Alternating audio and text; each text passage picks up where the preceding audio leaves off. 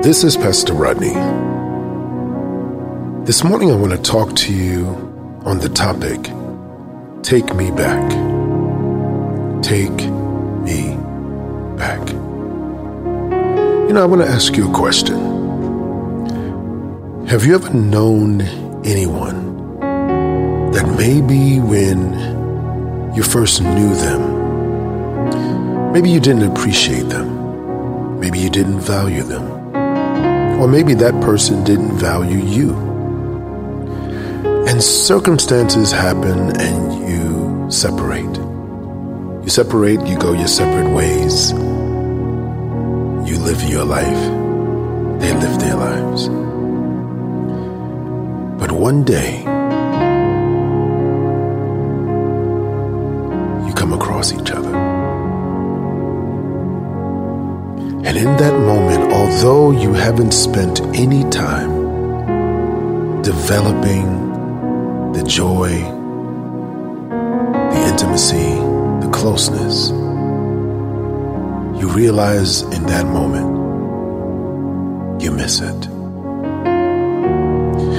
You know, before we get carried away, I'm really not talking about the relationship between a man or a woman. But I'm really talking about do you miss your relationship with God? There's a song when I was a kid that they used to sing that says, Take me back, take me back to the place where I first receive you. The book of Revelation talks about remember your first love. Remember the one who first opened your eyes to see clearly the day you were born again. See, sometimes after salvation, we can become so encumbered with the affairs of this life. In fact, at one point, Jesus had to speak to Martha and says, Martha, Martha, you are busy with so much stuff, but Mary has chosen the better part. And just like Martha, many times we get caught up in the things and the affairs of life and the to dos and the agenda that we tend to drift away from that which is most important, and that is my relationship with God. That should become first more than anything else.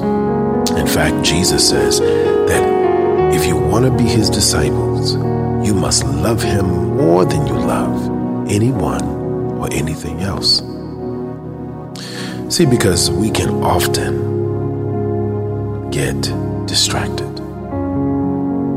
So today I want to talk to you about remembering where you came from.